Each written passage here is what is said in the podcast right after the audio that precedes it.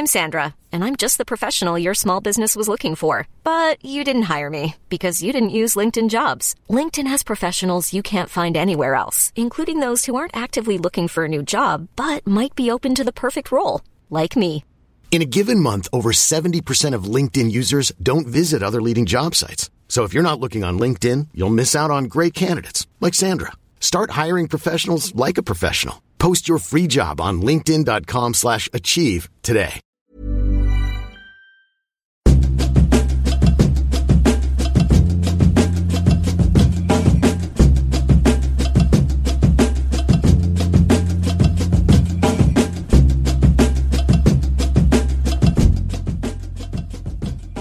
Welcome to the Raptors Over Everything podcast. I'm your host, William Liu of Yahoo Sports Canada. And on this week's episode of the Raptors Recap, I have Blake Murphy of The Athletic.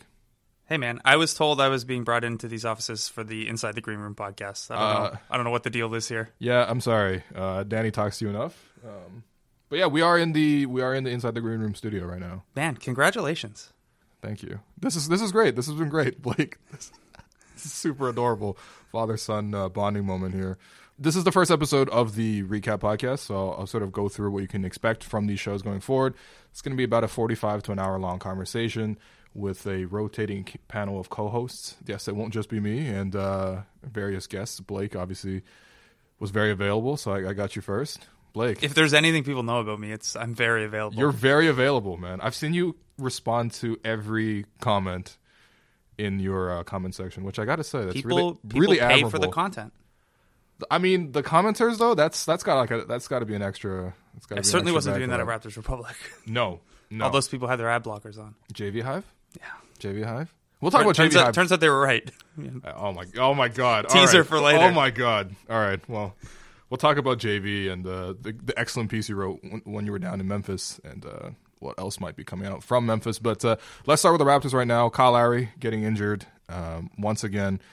First off, do you feel like it was a dirty play by Mitchell Robinson? And um, do you feel like people were overreacting to the whole thing in terms of because I think it was because it was so jarring. You you got people pointing fingers at Nick Nurse. You got people, um, I don't know, coming at Mitchell Robinson and flooding his DMs. Like, what? How did you see the play unfold? First of all, Mitchell Robinson, you got to close those DMs. You're a professional athlete. Definitely. Um, but in terms of the the first thing is the the coming at Nick Nurse thing. I get it; they were up thirty plus. It was the middle of the third quarter, and Jeremy Lin was set to check in shortly. Yeah. There's teams do not pull guys from blowouts early in the third quarter to rest them. It's you play until your normal third quarter break, and then you're done. That's Giannis does that, Embiid does that, Kyrie does that. Yeah, it's standard. You want to keep players with their rhythm and stuff. Plus, Kyle only played 26 minutes. But do you feel like it was a dirty play?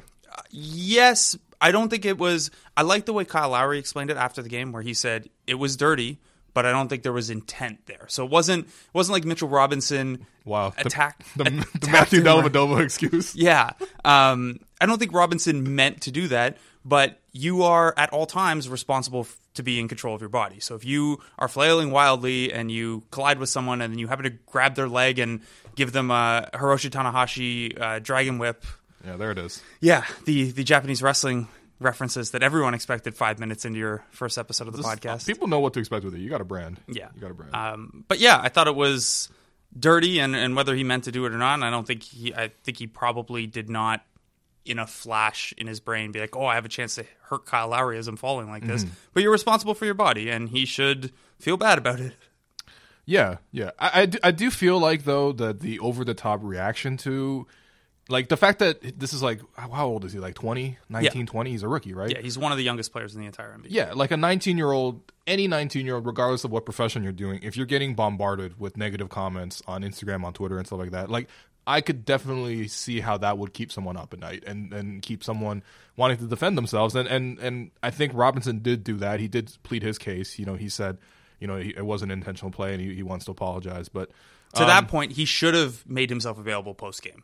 So he wasn't available post game. No, the the Knicks said he was not available. Knicks PR said that, huh? Yeah. Knicks PR. Great organization, that, that group.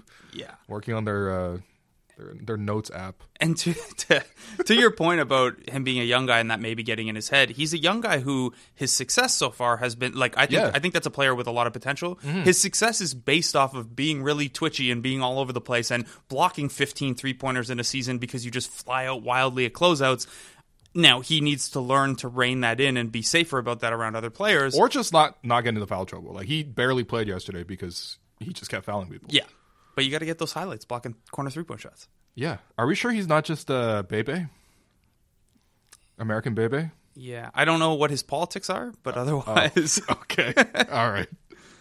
Well, anyway, um, yeah, Bebe, we, by the way, who has turned into he's basically one of those guys who just spends all day um, posting Instagram stories of his workouts. Uh, Bad- I, I think that's called free agency. Yeah, yeah, he's back in. I don't know if he's in the U.S. now, but he had left his Spanish team to come back to Brazil.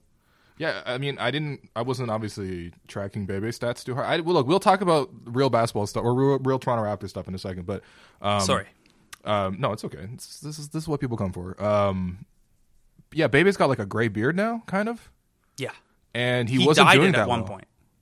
So he was dyeing it gray. That's that's di- a relief. He was dyeing his beard. that's a relief. I don't Is want. it? He was like he's like 24 years old. If he's already got a gray beard, I don't know, man. Is that better than that? That's worse than him dyeing his beard gray. Uh, I mean, at least one's a choice. You know, the other one is a choice made for you. So, not everyone can That's have a, a beard as nice as yours, Blake. All right, um, Kyle. So apparently he's questionable for OKC. He is So that- questionable for OKC. This begs the question: What will it take for Kyle to miss an actual game on ESPN? honestly, I get I get that it lines up that way, and he played in the the one Philly. He returned in the two Philly games. Yep. Um, the second of which was only a one game absence, and he might not have been that hurt in Yeah. the game that he missed. Um, also, though, he did just like miss a couple games. He did. yeah, He did sit through what he, they had initially called like only ankle soreness. So I don't know. I, I don't know if it's uh like obviously if he plays, it'll look that way. But also maybe his ankle's fine. yeah, maybe it just looked really bad. It did look really bad. And he was limping after the game and he said it was pretty tender and like obviously the fact that you have two recently sprained ankles, you know, I'm not a kinesiologist, but I would assume that if you are running on two sore ankles, that that maybe puts other body parts at risk as, as your body tries to compensate. So I would probably, based on the little information we have, I'd probably prefer for him to sit out Wednesday. Wow, Blake Haberstroh. Um, DNP rest, baby. I was gonna say, um, it is it is kind of a disappointment that Kyle obviously got hurt because he had really been finding his groove of late. Since February, here are his stats: 17 points a game, six rebounds, 8.5 assists, and 43% shooting from deep on 3.5 makes per game and 8.2 attempts. So I think that's ideally where you could get the most out of Kyle because as much as early this season, right when Kyle was, um, you know, leading the league for with assists and things like that, it did kind of feel strange that the Raptors basically is their second best player. Um, it was strange that he was so he was being so unselfish and passive in terms of his own offense, and it feels like, um, you know, whether it's the Marc Gasol effect, and we can talk about that later, but um, it feels like Kyle has really f- like finally found the balance between you know how he should be playing, and I think a lot of that has to do with you know him overcoming that back injury, man. I mean, there was remember how low that thing was. Like it, he got he had zero points in that Milwaukee loss at uh, at the ACC, and it was really close. Um, but yeah, Kyle looks good, and I hope he I hope he overcomes the injury. Yeah, I think, you know, there are a couple important parts of Lowry turning it around. Obviously, the three point shooting normalizing is a big one. I think it's something we probably all figured was coming back. Like, Kyle Lowry is too good a shooter to shoot like 33% all year. Um, you mentioned how passive he was earlier in the year. Yeah. He was not looking to score at all off of his drives. Yep. And that's one thing when you have Jonas Valanciunas as a role man partner, but when it's Serge Ibaka pick and popping to the elbow or Marc Gasol who you know, I don't think naturally thinks dive after he sets a screen. You, you know, I think he scored in. The, someone joked on Twitter last night that he scored in the paint for like the first time as a Raptor. It felt like that, honestly. Yeah, so Lowry, you know, the pick and roll partners he has now, and he's so good in the pick and roll, and he is such a great playmaker. Um, but they, the partners he has now, kind of require him to be more aggressive as a scorer. So you have to respect that threat as well. And his free throws have come up a little bit. Um, like he only he was not getting to the line at all early in the year, and he was not attacking. Like he wasn't looking to shoot off of drives at all, and that that stuff's come up just a little bit as well. Um, and it makes him more dynamic, which I think you know, in theory, that should make it easier for his bigs too. Yeah, for sure.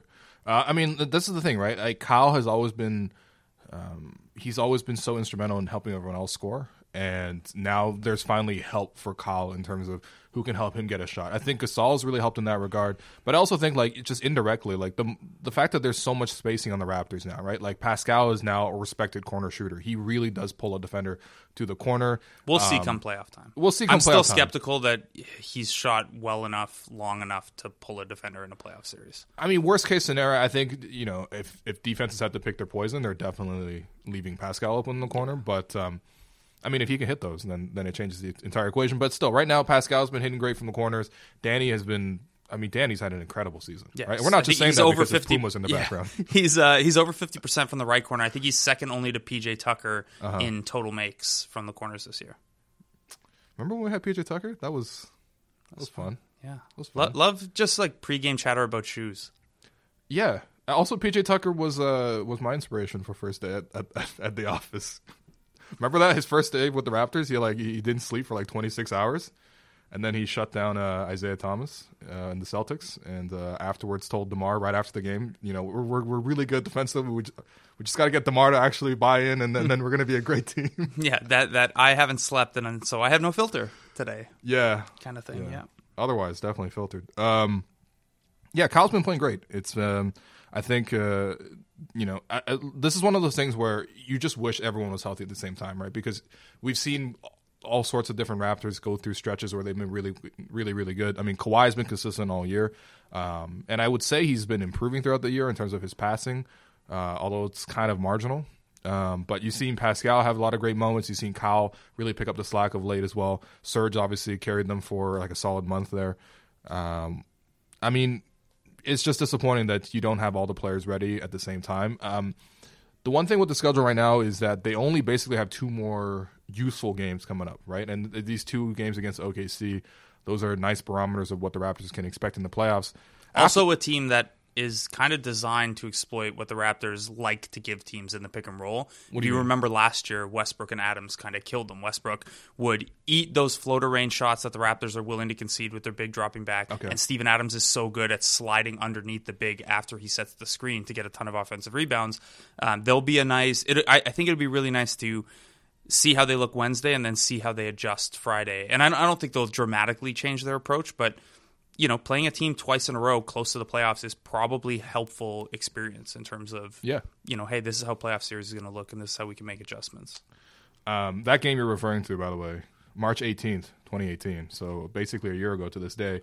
Um, OKC scored 132 points in regulation. That game, very memorable for many reasons. Uh, Corey Brewer foul- following DeMar DeRozan, and then Mark Davis getting chased out of the arena by security. Oh, that was that game? That was that game.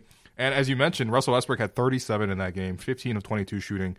Uh, and Steven Adams had 25 on 10 of 13 shooting. It was, it was, it was, you know, it was a very good performance by OKC. Um, Even Carmelo got buckets in that game. did he? Oh, I forgot Carmelo was on he the. had 15 points on six of 10. wow, plus 21. That's probably the last time Carmelo was plus 21 in the game.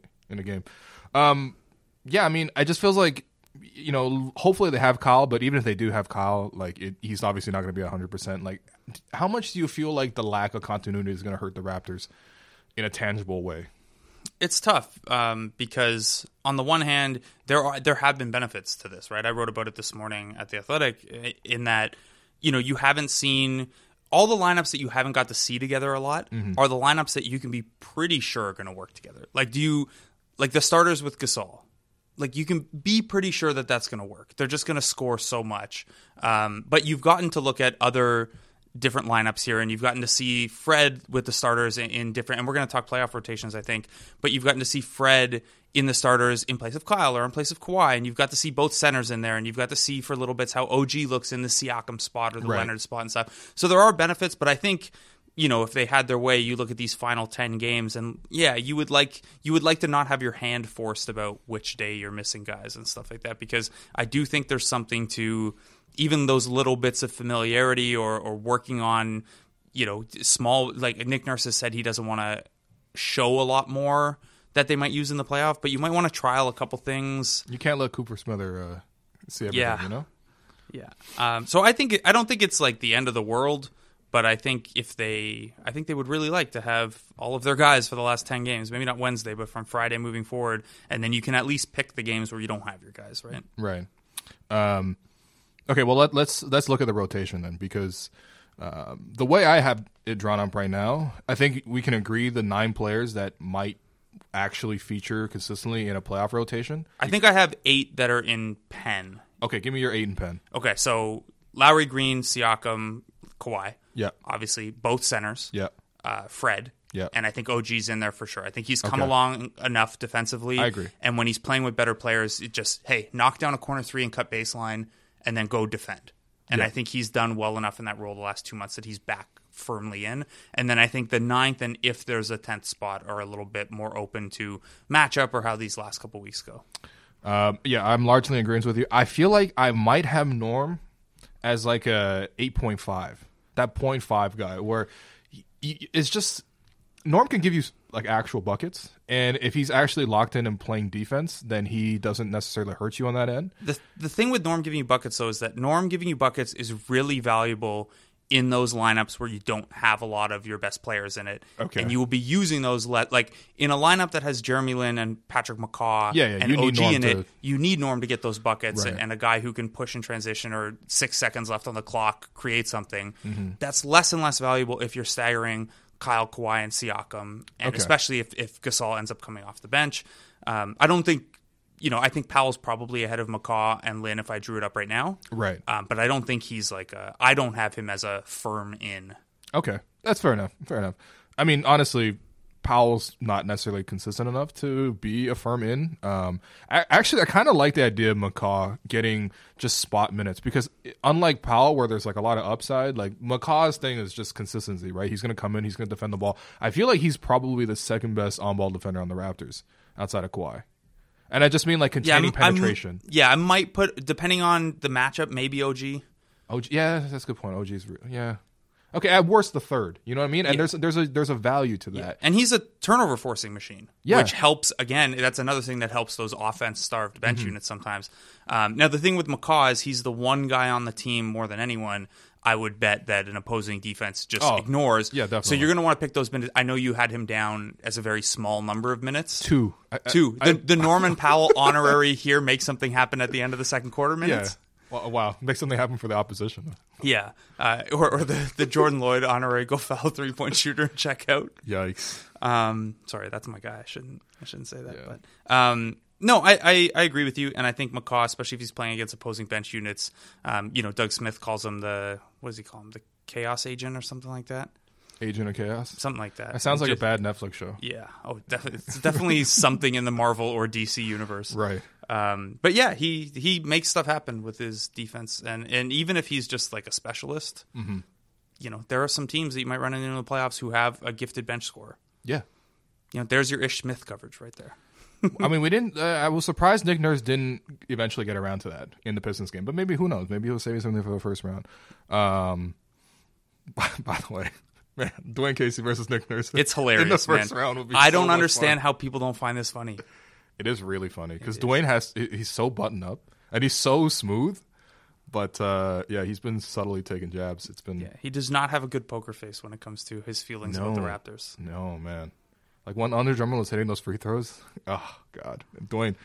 Dwane is a he's a good coach. He's he's proven again this year. Um, we'll see what happens in the playoffs. Yeah, I think you know the thing with Dwane Casey is if you have a 35 win team on talent that you want to get low 40s wins out of, Wow, that's your guy. wow. Look, that's a hard thing to do. That is true. I mean, he did that with the Raptors. And like that's yeah, and and with the Raptors, maybe they were 45 win talent, and he got 55 wins out of them. Like yeah, exactly. he can coach a not super talented team up. Yeah.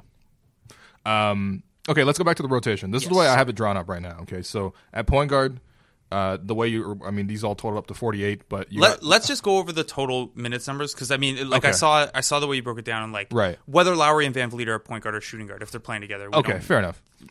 Uh, I got Lowry playing thirty-eight, VanVleet playing twenty-four, uh, twenty-four being sometime at point guard, sometime at shooting guard, like you mentioned. Danny Green thirty, Kawhi thirty-five, Pascal thirty-five, OG fifteen, Serge twenty-four, Marc twenty-four, Norm eleven, and McCaw two. Yeah. So my when I looked at this, the one thing is I think Kawhi probably ends up playing around 38. Like I Okay. That's At- a separate. That's a separate conversation. But keep yeah. Well, okay, like, we can have that conversation. It's just Okay. like when he is played, yeah, yeah, especially in big games, they have not really hesitated to play him big minutes. that's true. Like there was the Boston game, there was the Washington game. They are Portland game. Yeah, they have shown that once, and I think they haven't confirmed this because they don't let me talk to sports science staff. But in my head, this is the way it makes sense: is the toll of getting your body ready to play and going through shoot around and going through pregame and then playing and then the cool down process. That is such a bigger extra cost than a couple minutes when you're already warmed up. Right. Where obviously, anytime you're on the court and anytime you're fatigued, your chances of injury exist.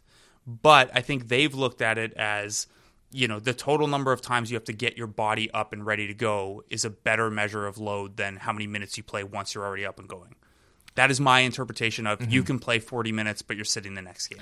See, I agree with that. My only concern is, uh, and it's not necessarily a concern so much as it is, I, I haven't seen it yet. But if I mean, we can all agree that Kawhi is sort of playing about sixty percent on defense, right? Yeah, he is not playing 100. percent That's Yeah, sure. exactly, right. And it's it's it's completely natural for a lot of superstars to do that. Honestly, every superstar outside of Giannis is doing that this year. Maybe Embiid. It depends if you want to call Embiid a superstar, but.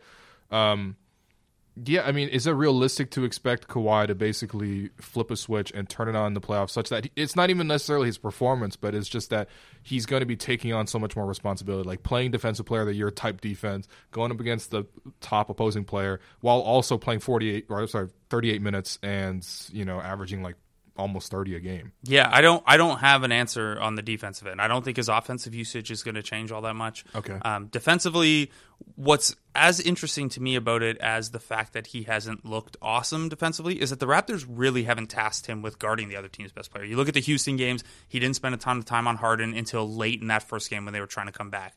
You look at the Milwaukee series; I think he spent like nine possessions on Giannis over the course of those games. Now he missed, I think, one or two of them. He missed one of them for sure, maybe two of them.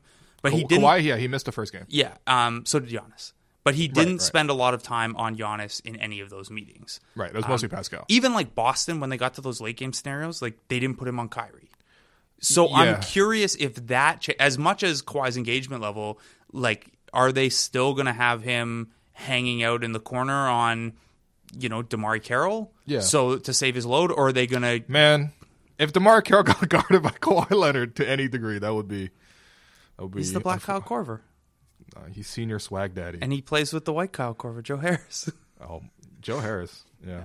Um, The but white, no, the that's white Blake Murphy actually. That's what I'm. um, that's what I'm most curious about from a Raptors usage standpoint. Is like, is Kawhi guarding the best player on the other team, or is Mm-hmm. he just playing better, guarding off the ball, and kind of playing that old LeBron free safety role? Right. Right.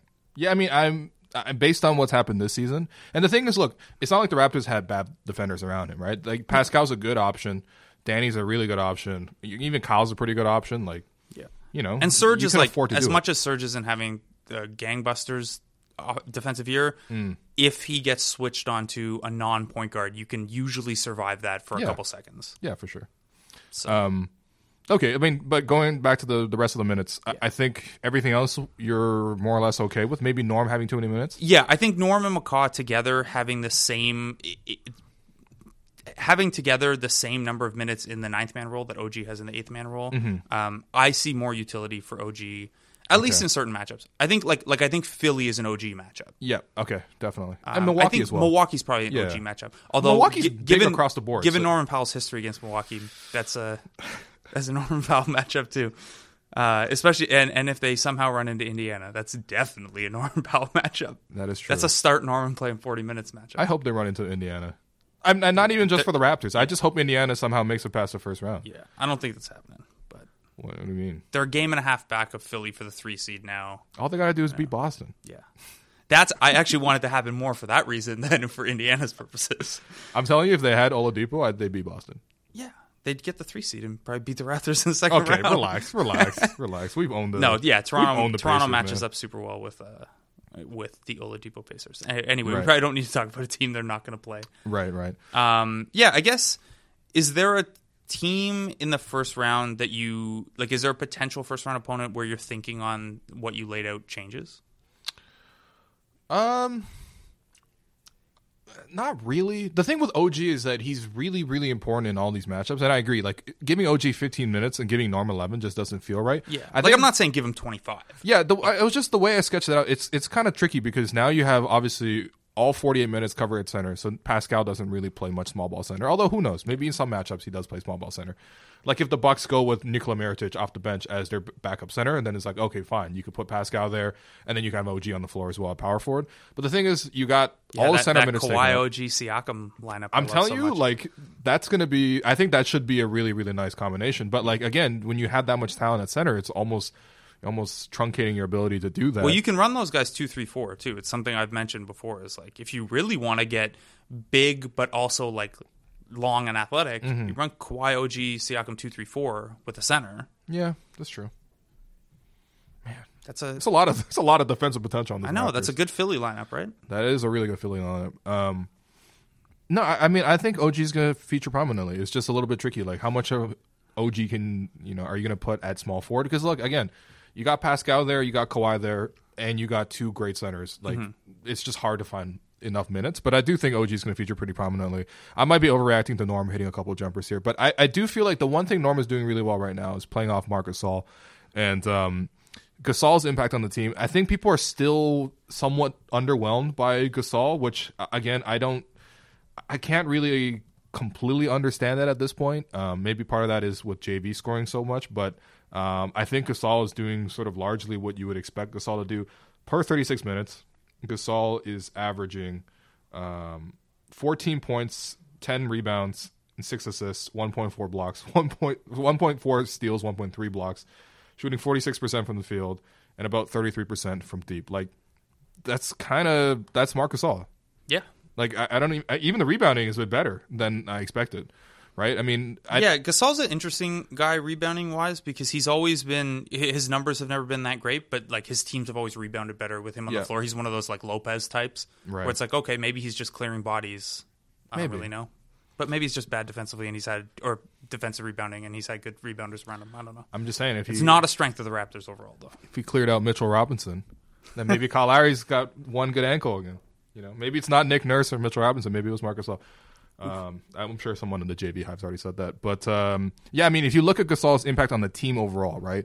Um, the Raptors are first in three percentage since the trade. That's according to your teammate Eric Koreen at the Athletic, and also producer extraordinaire Chris Black on Twitter also tweeted out that the Raptors, since adding Gasol, um, are fourth in assists, sixth in passes, second in secondary assists. And for anyone who doesn't understand, secondary assists it's basically uh, a pass was made to somebody and that that player shot, and there was a potential for an assist there. Uh, Now- sorry, that, sorry, that's potential assist. Secondary assist is like a hockey assist. I would like to clear something up in case Chris Black is listening to this podcast. Okay. He tweeted that out while Eric and I were recording our podcast, uh, my Raptors Reasons podcast, Right. and I cited those statistics, and I had been looking them up during the podcast. Wow. Yeah, so I just want Chris to know that I didn't rip off your tweet on the other podcast appearance. Wow. Um, I had it open in front of me as well because I knew Eric wanted to talk about it. I'm gonna edit this podcast audio just like uh, Serge Ibaka edited his uh, Kawhi Leonard question on how hungry are you. um, here's the thing with all this all Yeah. of that is great uh, and we've talked about this in the past when the raptors weren't a high passing high assist team is that those things are good but they're not good like passing isn't more passing isn't better for the sake of more passing. And more assists aren't better or more assist opportunities aren't better for the sake of more assists. Since the trade deadline or since the all-star break uh, the raptors are also maybe i should use the trade deadline as a date instead but the, the raptors have not been uh, as good offensively as they were when they were not passing the ball uh, as much, which is, you know, obviously that there's a lot going on there. There's been a lot of in and out in the lineup, and you have to adjust the guys and stuff like that. But they are, since the trade deadline, ninth in offensive rating. So it's not. That stuff has been fun to watch, and Right. it seems like I think the most important part of it is that the threes are falling because guys are getting cleaner passes and Yes. more in rhythm and stuff like that. Um, but it has not by itself meant that the Raptors' offense has gone to another level. There are also probably some games where you just want to throw out the data from that stretch too. That Orlando game. That Orlando game, that Cavaliers game. I mean, there's there's been a couple of very very strange losses in this stretch. This is the thing about most teams, though. If you take out all their bad games, they'll have really good numbers. Yeah, that's, that is that is generally the case. Um, and of course, they played like the Pelicans and the Knicks over the stretch too. So some of it does balance itself out. The Lakers, um, man, the Lakers are bad, but um, I, I do think that it, you know, adding Gasol is not necessarily about um, just the you know the total productivity it's also sort of about the flexibility right and if you think about um, the style of offense that the raptors can play i feel like they are almost harder to guard now uh, the trade-off being that you don't have as much of a presence at the basket like jv was so good at the rim um, but um, And as a dive threat, like neither of these Yeah. guys are the role threat that that JV was. yeah But exactly. you're getting back some other things, obviously. Yeah, and I, I feel like maybe this version of the Raptors, where um, the the ball movement is better, um, the it just lends to the fact that it's harder to trap. For example, right? Like one of the issues that used to befall the Raptors all the time in the playoffs was DeMar DeRozan and Kyle Lowry were clearly the number one and two options offensively, and teams would just trap those guys, and those are small guards to begin with. Um, and when they did get up, give like when they did give up the ball, whoever was playing, you know, whether it was Tyler Hansbrough or Amir Johnson or Luis Scola or you know JV or Bismack Biyombo. I mean, especially if it was Bismack Biyombo, like they weren't doing anything with the ball. They couldn't really shoot it, and they couldn't really make a play. And even after they got Serge, it was still kind of disconnected because Serge can shoot it, but he doesn't. He's not able to dribble at all. Especially now, and right now that his pick and pop threes haven't been there, right? Like Exactly. trap busting threes, especially if it's a high screen roll. Yeah. Um, yeah, and then so you need a guy like Gasol who can sort of, at the very least, if he's not scoring, he can at least grease the wheels and give someone else a great opportunity to score. Yeah. Yeah. And he's, you know, neither of them are the screen setter Valanciunas is, but Gasol's a pretty savvy screen setter. He flips the direction well and Yeah. bumps his hips out a little bit. He's massive. People can't see the little hip bump I just did, but Wow. you can hear it in my inflection. Okay. Yeah. What's this? What's the sweater you're wearing? Oh, uh, Gaslight Anthem. Oh, nice. Yeah. Is that a a- friend of mine brought it by. They're one of the Another guys one comes one over and watches, watches football in the morning sometimes, you know, Oh, okay. with the lads. right. Well, who do, who, do- who do they support? Um, he, I forget who he supports. Don't, please don't tell me they're, they're Spurs fans. No, he's no. My one roommate is a Spurs fan. Everyone around me is Spurs fans. It's Yeah, like when I when Spurs I was, fans are like, they just like are new to soccer, and then they don't want to pick like a team that's like, uh you know, one of the traditional ones. They want to be different. But the thing with soccer is, you really do want to lean into the tradition. You know, I don't know. Yeah. I don't have a I don't have a football club that I support. You know. let me let me pitch Liverpool FC to you, off the pod. I think I got live. Liverpool. I think I did like I was jokingly taking one of those like which team is for you, Mm. and I got Liverpool, and someone was like, "Oh, that says bad things about you as a person," and I was like, "Damn." They uh, we have a bad reputation as fans. Yeah, I'll say that much. We're like the Boston sports fan base, generally. Yeah. yeah. So So when you put in Murphy as your last name, like I, I think they just autom- it doesn't matter what other answers you give. yeah, I'm gonna root for Celtic FC. Yeah, well, yeah, that's the other option. Um, that's a view. All right, never mind. Redacted. um, in terms of the Gasol starting or not, I feel like we've had this conversation a million times. Does it matter to you still? It doesn't really. No, I think I think there are enough ways to stagger the rotation that you're good either way. Right. I think you I know, think Gasol's good either way. Yeah, and I think the starters are good either way. The, the Right. Mm-hmm. numbers bear out that as long as those four guys are together, it doesn't really matter. I mean, there are different. Like Gasol has the worst net rating, JV had the best, Ibaka Right. in the middle, but they're all still very good net ratings. So Yeah. like, it doesn't really matter the starters. Um, you know, I don't, I don't know. I think there are enough ways to like. I have, I think VanVleet has good enough chemistry with Gasol in this if it's a second unit, and I think alternatively if Gasol starts, then you can you know run those Lowry and bench units where Ibaka has Lowry as his kind of safety net guy. Mm-hmm. Um, I think there's enough. It doesn't really matter a ton to me. I do think if you're looking at the t- the potential opponents, Right. there are more potential opponents that feel like Gasol matchups if you're splitting the hairs based on matchup. Like I think Boston is really the only team where you're like that's probably a Serge one. Maybe Brooklyn. Uh, yeah, Serge has played Al Horford really well. You need uh, some level of mobility with Al Horford. Yeah. And also they're gonna have Baynes off the bench, and like you don't Yeah. really want All you want to do is pull Baynes away from the basket. He's basically like a big Aussie Chuck Hayes. okay. Yeah, he even shoots like Chuck Hayes, except he actually He makes a bangs shot threes now, though. Yeah, remember that one game last year where he hit like seven straight mid-range twos against the Raptors? against JV. You mean? All right, we're gonna take a quick break, and then when we come back, we're gonna talk about Blake's adventures in Memphis and also take some Twitter questions.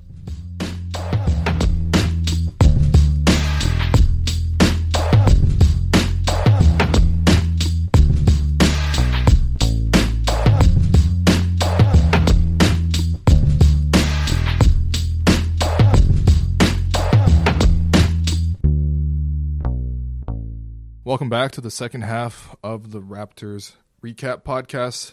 Still here with Blake. We're going to talk about uh, your trip to Memphis. Sure. Yeah. So uh, there's already one story out there right now uh, about Jonas Valanciunas and how he's doing um, in Memphis. The reason you're in Memphis, obviously, is because they have a very strange version of the Raptors down there. You got JV, who's averaging 18 and 8 in 25 minutes per game so far. Delon Wright's down there, 10 points, 4.5 Rebounds, 3.6 assists. CJ, unfortunately, he just got hurt and he's out for the year, but he had a really nice, I think, 33 point game. 33 point game, yeah. Out of nowhere, really. His first 30 point game in like five seasons. Good. I'm happy for him. He's always an explosive scorer. Um, Bruno's down there. Bruno's, Bruno's actually carved out a career. We can talk about that. And even Jerry Stackhouse is down there. And Nikki Gross, who was an assistant with the 905. There you go. So, Memphis is uh, one of the few teams in the league with like nearly as much um, female presence throughout their organization as the Raptors, Nice. Which was cool to see and get to meet some of them down there. That's yeah, that's definitely uh, one of the nicer features about the Raptors is how Yeah. much they uh, they focus on. And Terrence Ross was there while I was there. Oh, Terrence Ross is there too. There you go. That was the other Raptors outcast before this was was the Magic. Yeah, when they had Terrence and Biz. Terrence, Biz, and Weltman. And I guess if you want to count DJ Augustin, because the And Raptors DJ waived him one time. Man, if he played like that, the original Fred VanVleet. Wow. No, I'm kidding. Fred's the, better. the disrespect. at, at something. I don't know what that exact something is, but basketball. okay. I mean, this version of Fred, this version of Fred is definitely better. Yeah, 12 assists in 25 minutes or whatever Yeah. it is he put up last night. For people who haven't seen already, the JV story's out. Um, he's obviously thriving, and um, just what have you seen out of JV, and also what do the people in Memphis think about JV so far? Yeah, they were in talking to people around the team. I think they they knew what they were getting in terms of Jonas Valanciunas is a guy who can score and rebound.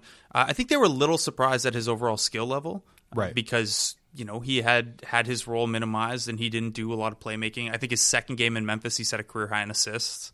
And that hasn't been like regular or anything, but I think they were. It sounded like they were a little surprised at just how many things JV could do capably, if not in an elite fashion. I think I think the big thing for them, especially with Jaren Jackson out, is that um, you know they're they're in a weird spot because they are a rebuilding team, but they have incentive to win because they're Right. they can they want to convey their pick this year, but it's top eight protected. So short of them getting like the number one or two pick, they would rather fall like 9, 10, 11 and, and convey that pick. So they want to be winning right now, and JV kind of helps with that. And looking ahead to his player option next year, which I would think it's likely he picks up. Um, you know, that's a high character, high spirit guy to kind of build around who's been through a building process before. So they they seem pretty excited about it. JV himself still seems a little hurt. I mean, he loved it here. He, did. loved Toronto. He really he joked with me that uh, he, it was always a joke when he would say it, but he used to say all the time that his son would play for the Canadian national team, and he took that joke off the table now. oh, that's that's really unfortunate. Yeah. Um, Damn, that's that's, that's heartbreaking. But like he, I think he's a little hurt, and Uh-huh. you know he he's still spoke in ways that it's like, oh, like it has to be the team first, and they have, you know, they made their decision. I just have to play within that and stuff like that. But you know, I got the sense that he was happy to be able to show a little bit that hey, this is what I could have been doing, at least offensively, and he's he's played pretty well defensively there too.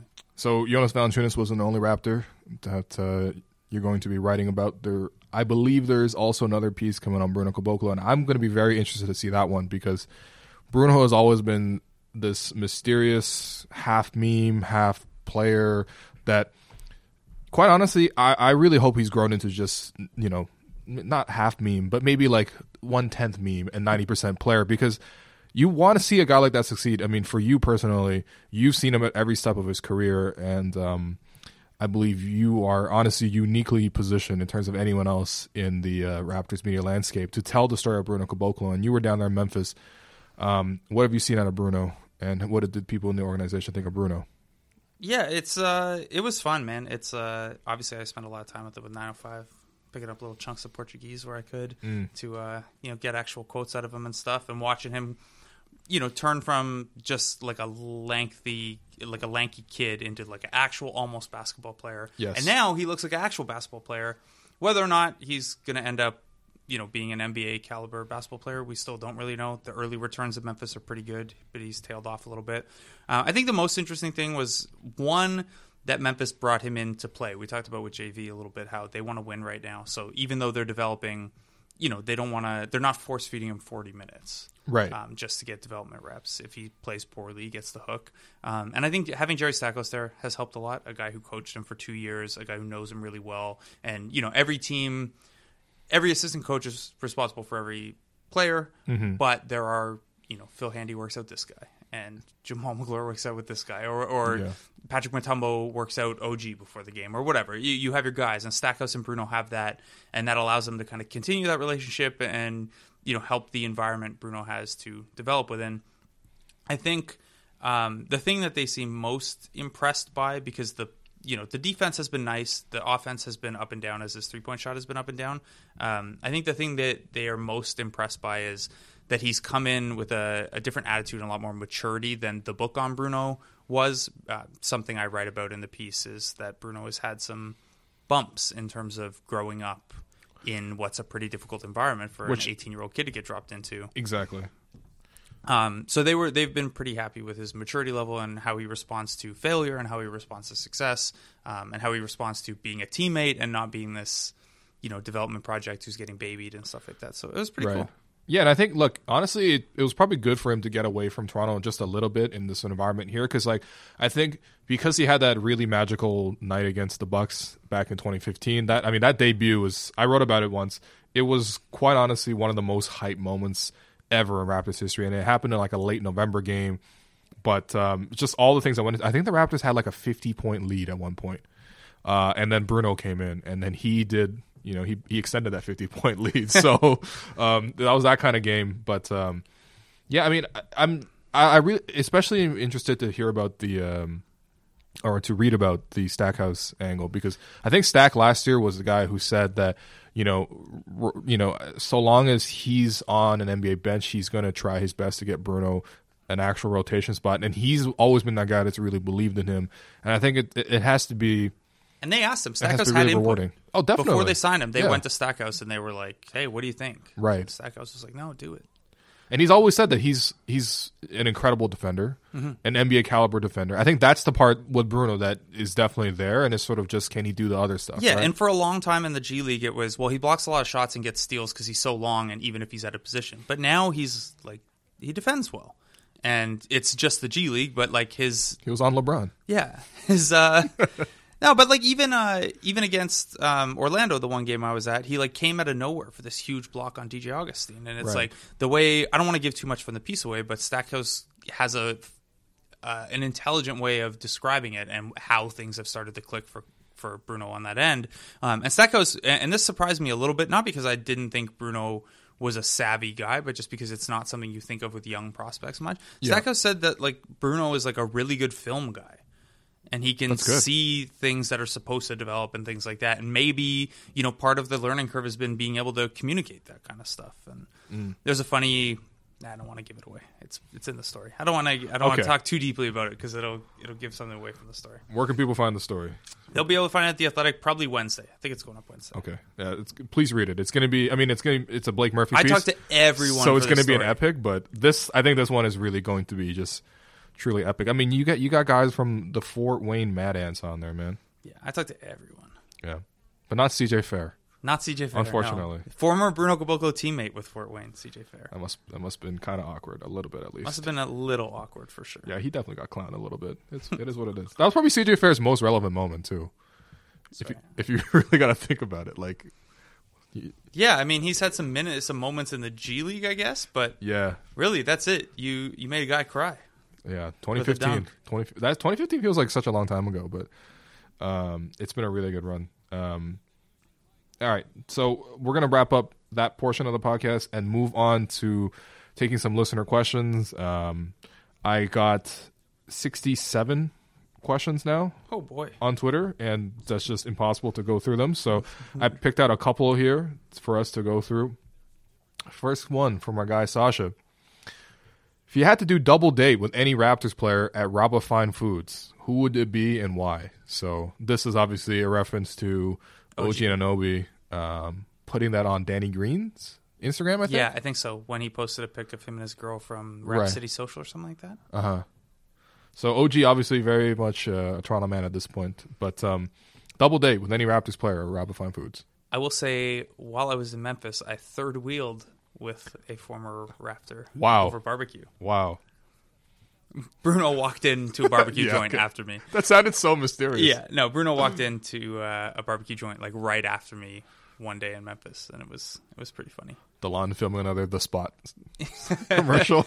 Um, no, honestly, I I think my answer is OG. yeah, I I think the opportunity to observe what that guy would be like on a date would be really. I know that other people would probably answer this in ways that like you know your date's going to go the best or whatever. Yeah, but yeah. I feel like that would be the most entertaining. uh, the last player would take a Serge. Yeah, because he would go. No. he- yeah, No, no, that's not that, happening. that wouldn't be a double date for very long. no, it wouldn't be. It wouldn't be. Um, Can you be a fourth wheel? Is that a thing? I mean, you're like sixth, seventh, maybe. you're, you're you're like a you're like a ten day contract, Will. Um, yeah, I don't know, man. I mean, first off, in order to go to Rabba Fine Foods, you got to really go with someone that would really appreciate it. Like, I feel like Pascal would really love being on a Rabba. yeah. You know, because you got to be willing to eat like, um, you know, those rotisserie hot dogs and stuff like that. Yeah. yeah. So it probably it'd probably be Pascal. We'd be pretty hype about it. When I lived at like Queen of McCaul, I ate at Hey. Rabba Fine Foods more than I would care to. Admit. You were so close to Chinatown. I would eat in Chinatown a lot too. But Uh-huh. if when you're walking up from the arena Oh after the God. game and the Rabba Fine Foods is 24 hours, and you pass it on your walk home, That is clutch for Blue Jays games. yeah. Yeah. Anyway, right. like I said, it's more than I'd care to admit. All right. Well, uh, and now you're eating. Now you're eating Memphis barbecue with Bruno. You know Yes. the globe is real for everybody. Yeah. And by by accident, it wasn't planned. And also, to be clear, it was after everything was done for the story. It was my last day there, and he just happened to wander in after me. It Right. Was, it was very funny. That's that's adorable. What did Bruno have again? I think he had a sandwich. I can't remember. I had all the meat you could throw at me. Nice, nice. Which phrasing I realized, but I'll clip that. Um, next one from Zoobs. Oh. We're, we're only taking questions from from actual real life friends, apparently. yeah. And now we're into the Yahoo, the your coworker portion of this. That's right. Shout out to Zoobs for being here until midnight, helping me out with uh, ten things in the podcast. He's probably upstairs right now. Probably, yeah. We should say what He up. could come down and ask in person if he really wanted. He really could. Um, what's the first thing you would add for OG to make a Siakam leap next year? I really like that question. It's a good question, and it's actually I was talking to someone about it. I think I was talking to Joe Cash about it last night at the game as we were watching OG warm up. Let's see how many Toronto media people we can reference. Yeah, this is just a name drop of people that you follow on Twitter, yes. and and none of them are impressive. They're all just people from Twitter. Oh come on, Cash's Cash's hair is impressive. Cash's hair life. is Yeah, impressive. it's really impressive in real life. I've seen Um, him play like entire soccer matches. Hair still looks good. Yeah, uh, I think for OG the biggest thing is, and this is a broad term, but like his face up game has to improve. Right now, it, his shooting is steady enough. Yep. He's, I mean, you can only work on cutting off the ball so much anyway. Um, He's already there. Yeah, and then defensively, you know, he's a good defensive prospect. It, it's he's got to work on the handle, and more Yeah. so than the handle, the control of the body and the control of the ball as he's driving. Because he, he does have that spin move that he can bust out sometimes, Mm-hmm. but a lot of times he'll go up for that, and the ball isn't in the hand you want to go up with, or the ball's too low and the defender can get a hand on it. Um, and some of, a, a lot of that is just reps and like you know how you position your body before the contact and stuff like that. And it's I know it's something he's working on, but you could probably work on it a lot more um, come the off season. It's just you know he has a decent first step and he has an okay handle, and you just got to put those things together and think about where you're trying to get to and what position your body is in best when you get there. So Yeah, it's for sure. uh, you know not everyone can be like Siakam and just spin and look at a control and it still works. But I mean, hey, look, listen to the point, of the the spirit of the question, right? The fact that Pascal made this leap, like Pascal would have a lot of moments last year where he was kind of going out of control and things like that, and it's really when you pare down that and really you give a guy coordination. I feel like Pascal's always had more natural coordination than OG, but if you can somehow teach a guy to be coordinated, I think that's it, right? Because OG, he definitely shows enough flashes where you're like, man, I, I just I wonder if it was a different team, if it wasn't like you know a team that has finals expectations, and if he wasn't asked to come in to be the fifth starter and then later on a bench guy, like if he actually got a chance to develop like he was he would be in a different situation, like how much he would have already grown. But um, I think the steady development approach could also really work for him, so long as he can basically learn coordination and balance. Because I agree with you, it just seems like he's kind of out of control sometimes. Yeah, but he's see, like I- definitely athletic enough and long enough, and even skilled enough, really, to to make it all happen. I don't think he's going to turn into Kawhi Leonard, which is sort of the initial comp that he was given, which was just too high of expectations to put on anybody. We've seen Kawhi Leonard this year. Okay, this guy is really really good, uh, but I think OG has it in to be like a premium Trevor Ariza. You know, Yeah, that's what that's kind of what I And tried be to great. temper expectations for people after his rookie season because I'm I ha- have been and am super high on him, and I think you know he if he develops well he could be an elite role player. And Yeah. like because you're saying a guy maybe because I'm not projecting him to be an all star, that doesn't mean I don't think he's going to be really good. Really Mm-hmm. good role player is important. I think he could be really a really really good role player. Maybe that stuff comes along, but I think it's I don't think it's fair to look at Pascal Siakam and be like, hey, maybe this other guy should yeah, there you go. like that. Um, I was I was also looking through my likes, by the way, and I saw uh, one of your tweets from yesterday. Very sweet. It's really fulfilling, especially not at your best, to be able to find pride and excitement in what people close to you are out there accomplishing. Yeah. That was one quarter about you. No, that's that's nice. Um, the next one from Todd. The ball movement without Kawhi is uh, absurdly better. What's the best way to balance Kawhi ISO and the beautiful basketball that we see him uh, the Raptors play when he's out? Yeah, that's tough because you know it, it. The way I described it early in the year was like it was like two offenses operating at once, and kind of.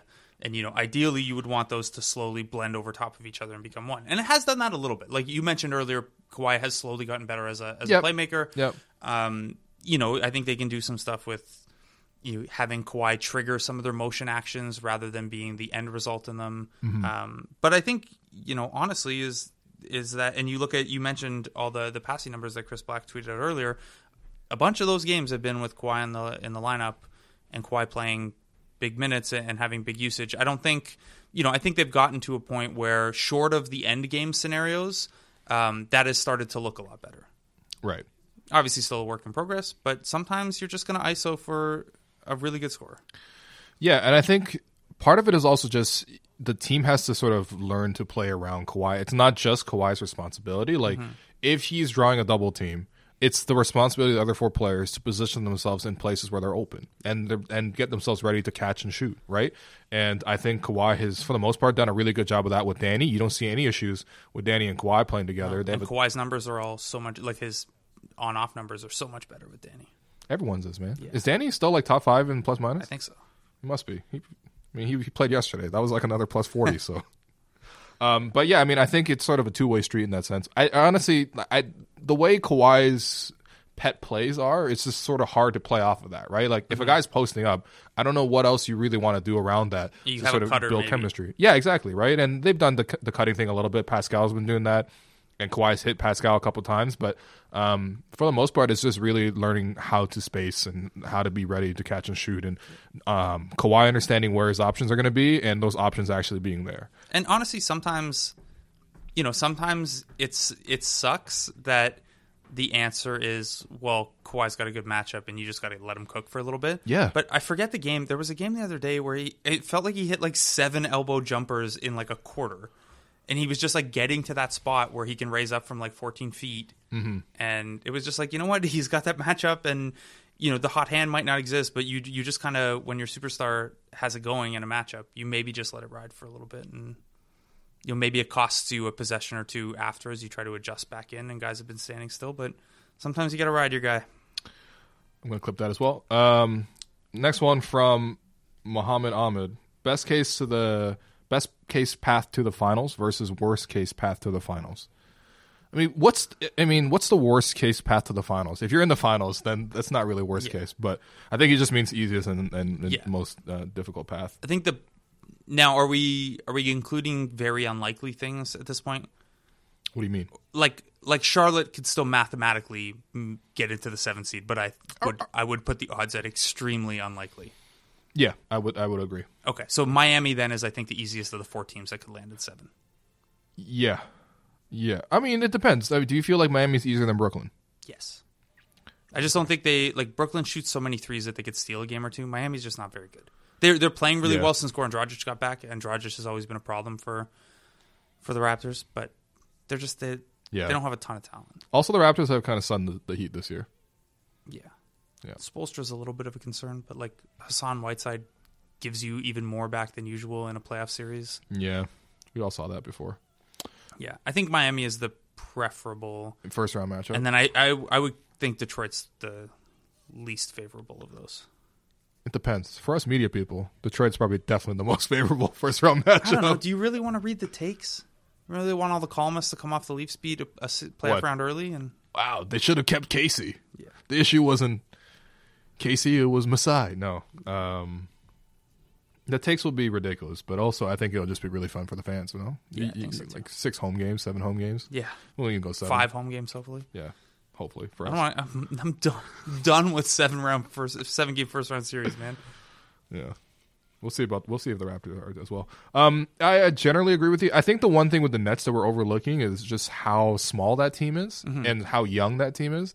And as much as you know those factors, you know, I mean, look, if you hit some threes, it papers over a, a bunch of errors and mistakes. But I do feel like, in terms of just how physical the playoffs are and how much the playoffs are about executing and intensity and things like that, it's kind of a reverse of Raptors Nets from 2014. Yeah. you know what I mean? Like that team was just bullying the Raptors, who were had young, fresh legs, were shooting threes better and stuff like that. But they ultimately won because you know the Nets just were more physical. They had a player, a big wing player that no one could guard, and the same thing with Brooklyn, right? Like Brooklyn would have nobody, absolutely nobody to throw on Kawhi. Look, it's it's very telling that as fun as this Brooklyn Nets team is this year, Mm-hmm. they're the first team to ever hit 23s against the Raptors and lose.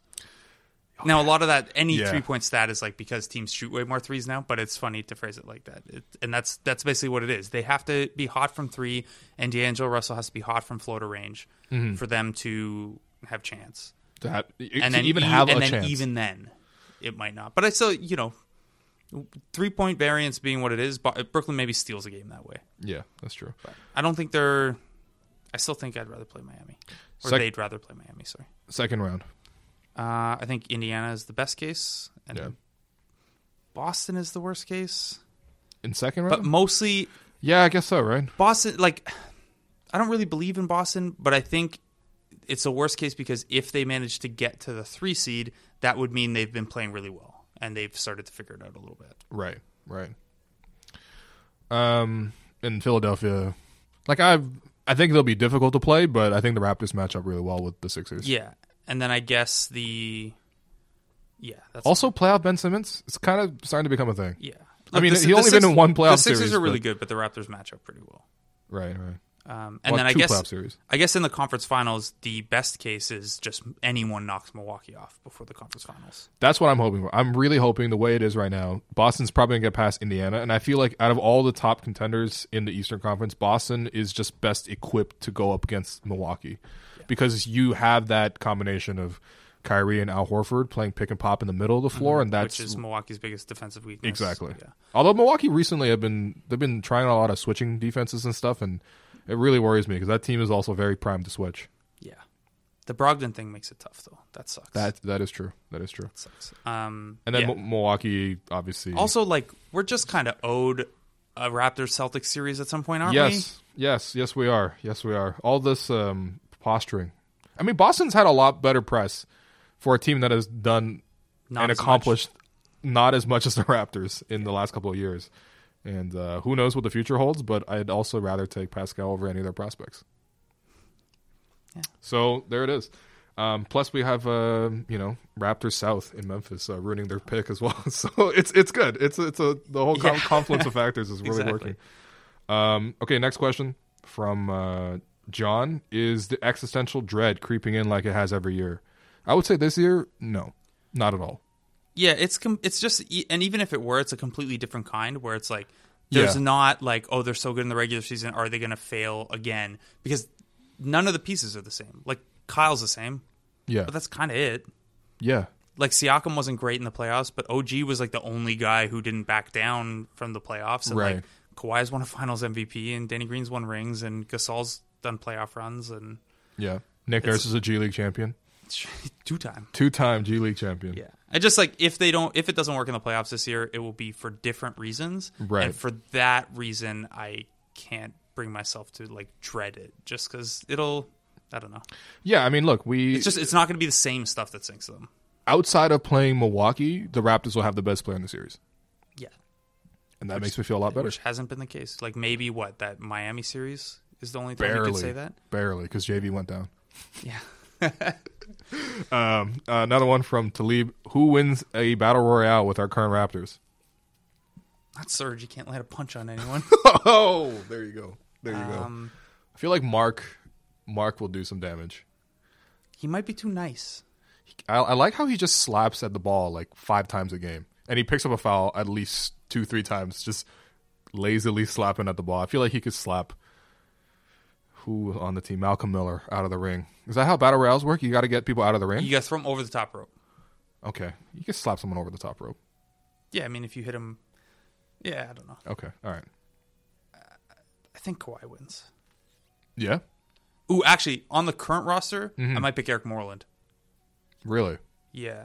Okay, that's a surprise pick, but I, I guess it makes sense. He is very big. Yeah. I mean, if we're talking like, if we're getting really wrestling with this, there's no way they would hotshot a new guy to win the. No. They know there's no way they'd book it that way. Yeah. But he's big, Okay. pretty strong. Okay. But I think probably Kawhi.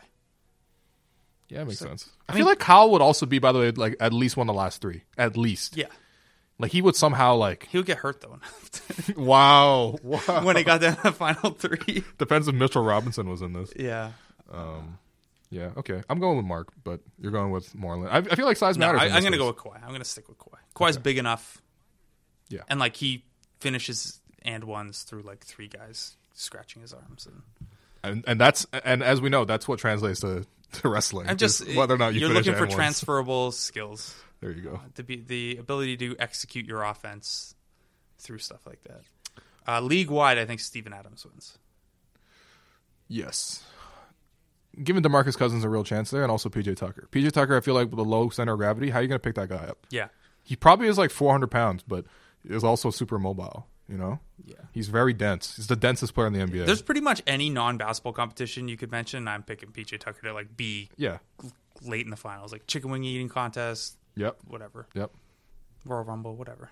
Oil or um. Excuse me. I'm sorry. I, I just read this guy's handle instead of saying coffee. uh, from Oil Dave, I guess. Then, how does it feel to be such a content producing machine? I think that's a question for you. They That's a question know, for you. They don't know I'm on the pod. Well, that's true, but that is a question for you. That's a question for you, buddy. It's uh, You've got this empire here now. yeah, that's right. That's right. It's kind of cold in here. Raptors over everything. It is a little chilly in here. Yeah. Raptors over everything. That's right. Subscribe to the podcast. Um, it feels it feels good actually. The fact that you know, like the fact that like so many people reached out uh, when I made the announcement, it, it did feel very validating. You deserve it, man. Thank you. You've worked really hard and Thank you do you. great stuff. So Um, he also asked, uh, "What do the Raptors playoffs look like with a potentially fifty percent healthy Kyle Lowry?" Thanks. Why would you say thanks to that? I mean, we kind of already we kind of already it's not going to look talked good. What do about. you, yeah, we already talked about how important Lowry being Lowry is.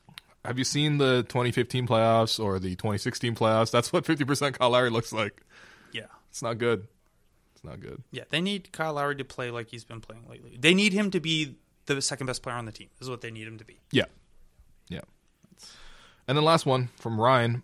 Bro, are you coming back next year? That's that's really good. I can't wait to see that episode. Yeah, seriously. Uh, Shout out Alex. Yeah. That's uh I'm sure everyone who's listening to this podcast gets that reference. Yeah, definitely. But that's uh Does, okay, so you're you're around the team all the time. The Serge and Kawhi bromance is real. uh yeah, I mean It's not like visceral. I wouldn't like, use the bromance term, but like Serge is the only guy I've ever heard like chirp Kawhi or like make Kawhi laugh. Really okay, weirdly, I think Patrick McCaw is the one he talks to the most because their lockers What? are right next to each other. okay. He's just like always talking to Patrick McCaw. But, that's that's the one I would never have guessed. yeah, their lo- locker proximity. That's all it is. Pat McCaw, first one out at the Royal uh, Royal Rumble for sure, Yeah, or Battle Royale, yeah. whichever one that is. Is there a difference?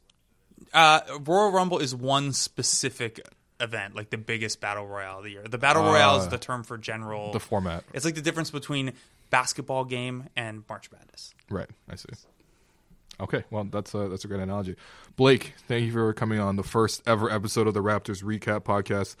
for Yahoo Sports Canada. You can find Blake's work uh, at The Athletic. Definitely check out that JV piece and also look out for that Bruno story. That one's going to be great. I can't. I really can't wait. So Yeah, I'm excited about it. Thanks for having me on, man. thanks, buddy. The first, the first recap episode.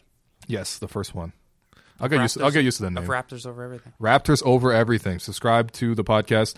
Um, I'm not entirely sure about the availability on iTunes just yet. It's definitely in the process and it's definitely in the works. And anywhere else you want to find the podcast, just actually just drop me a line on Twitter and uh, I'll pass it along. But it's definitely up there uh, on uh, Spotify, so look for it there, and uh, that you will also find the Raptors reaction podcast there as well. So thanks again to Blake, and we'll be back next week.